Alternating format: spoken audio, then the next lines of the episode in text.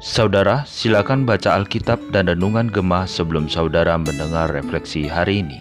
Shalom saudara-saudara yang terkasih di dalam Tuhan. Kita bersyukur kalau hari ini kita masih terus merasakan kasih setia Tuhan yang Tuhan berikan kepada setiap kita anak-anaknya sampai hari ini. Hari ini kita akan kembali merenungkan kebenaran firman Tuhan, namun sebelumnya mari kita masuk di dalam doa.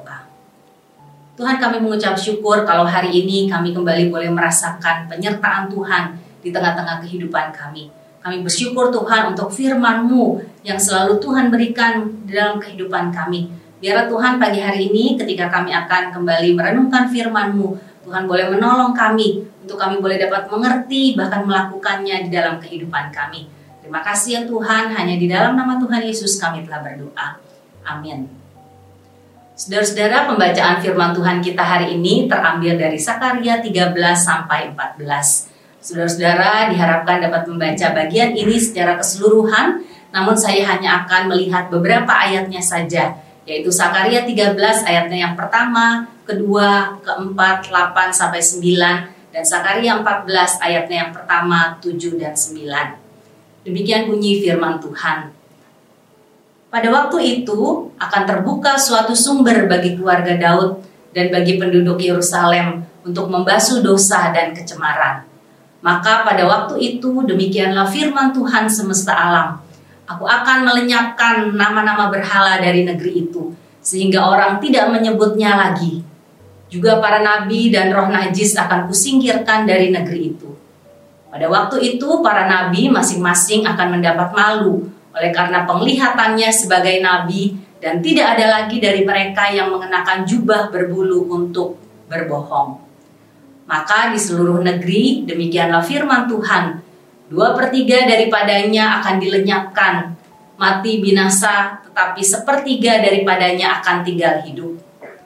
Aku akan menaruh yang sepertiga itu dalam api dan akan memurnikan mereka seperti orang memurnikan perak. Aku akan menguji mereka seperti orang menguji emas. Mereka akan memanggil namaku dan aku akan menjawab mereka. Aku akan berkata, mereka adalah umatku dan mereka akan menjawab, Tuhan adalah Allahku. Sesungguhnya akan datang hari yang ditetapkan Tuhan, maka jarahan yang dirampas daripadamu akan dibagi-bagi di tengah-tengahmu. Tetapi akan ada satu hari-hari itu diketahui oleh Tuhan dengan tidak ada pergantian siang dan malam, dan malam pun menjadi siang maka Tuhan akan menjadi raja atas seluruh bumi. Pada waktu itu, Tuhan adalah satu-satunya dan namanya satu-satunya. Saudara-saudara, tema refleksi kita hari ini adalah utopia melalui pemurnian. Kamus Besar Bahasa Indonesia menjelaskan arti kata utopia sebagai sistem sosial politik yang sempurna yang hanya ada dalam bayangan atau kayalan dan sulit atau tidak mungkin diwujudkan dalam kenyataan. Ada kesan pesimis yang kuat dari penjelasan yang disampaikan dalam KBBI. Padahal istilah ini juga dapat digunakan untuk mendeskripsikan komunitas yang sengaja dibentuk yang berupaya untuk menciptakan masyarakat yang ideal. Saudara, kita pasti sering mendengar pernyataan bahwa selama kita hidup di dunia ini, tidak mungkin tercapai kondisi yang benar-benar ideal. Kita juga diberitahu bahwa kondisi paling ideal pasti terjadi saat Allah memerintah di surga kelak. Dan memang demikianlah kebenarannya. Saudara utopia terwujud saat Tuhan menjadi raja atas seluruh bumi. Saat itu Tuhan adalah satu-satunya dan namanya satu-satunya. Tidak ada Allah selain Tuhan saat Allah memerintah tidak ada lagi penumpasan. Ayatnya yang ke-11 pasal 14. Akan tetapi sebelum datang saat itu, Tuhan telah terus mempersiapkan suatu umat yang layak baginya. Dimulai dengan dibukanya sumber untuk membasuh dosa dan kecemaran. Di pasal 13 ayat yang pertama diperlihatkan suatu gambaran tentang Tuhan Yesus sebagai sumber dan darahnya membasuh dosa manusia. Dilanjutkan dengan pemurnian yang Tuhan izinkan terjadi melalui tantangan dan kesulitan yang pasti dihadapi sisa-sisa orang yang sungguh-sungguh percaya kepadanya. Saudara di dalam pasal 13 ayatnya yang ke-9 kita mengenal proses pemurnian ini sebagai proses pengudusan dengan pertolongan Roh Kudus. Proses pemurnian yang dikerjakan Allah digambarkan seperti ditaruh dalam api untuk memurnikan perak atau untuk menguji emas.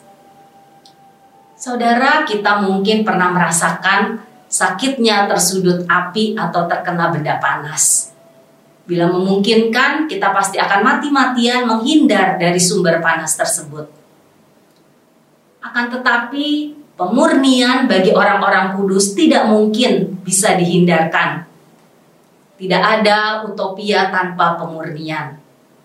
Tidak ada kemuliaan tanpa penderitaan. Tidak ada mahkota tanpa salib.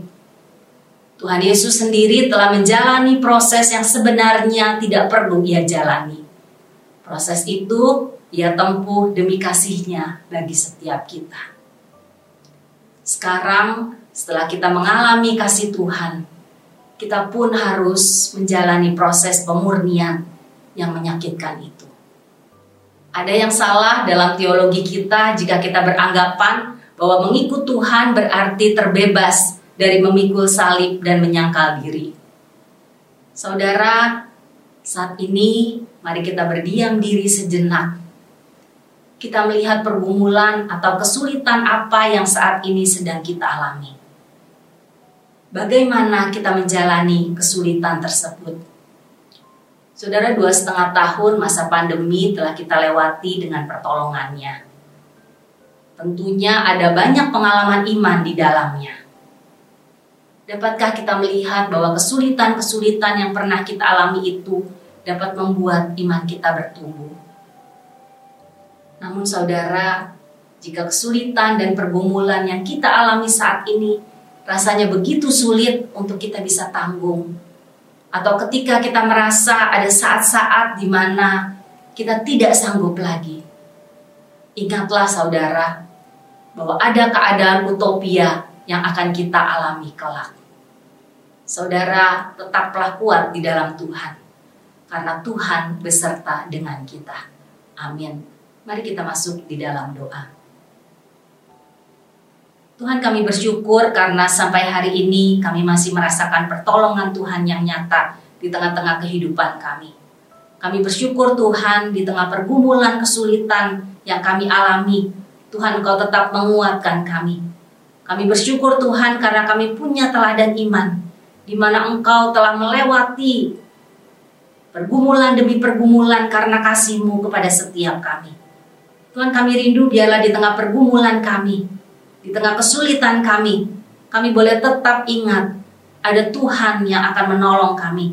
Sehingga sungguh Tuhan kami boleh ditemukan setia untuk kami boleh memenangkan pergumulan demi pergumulan ini bersama dengan Tuhan.